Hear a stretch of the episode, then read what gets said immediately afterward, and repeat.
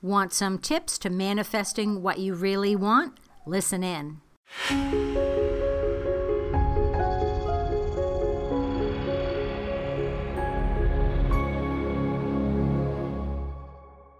Hi, I'm Robin Samora with the Fast Marketing Minute. I'm your marketing and PR expert here to help you grow your business and brand. So, if you want a little guide about manifesting what you want in business and life, here are my five steps to do that.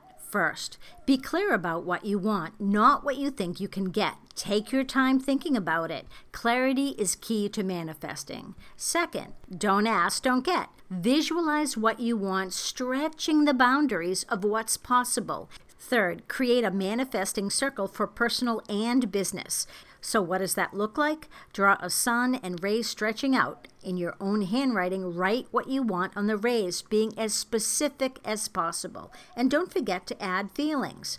After a few days, look at it again to make sure what you're writing is what you really want. 4. Sign this drawing and date it. Hang it where you want to see it or save it in a notebook to refer to. When you're writing, put yourself in a state of feeling as if it happened and be grateful for what's on its way. Gratitude opens the doors of possibility. And as you look at each step on your wheel or on your sheet, think about the inspired action steps you can take to do your share of the work. Just by asking once, you've already launched the rocket of desire. And lastly, number five, expect the best bags of $50 bills don't just show up on your doorstep, but opportunities will.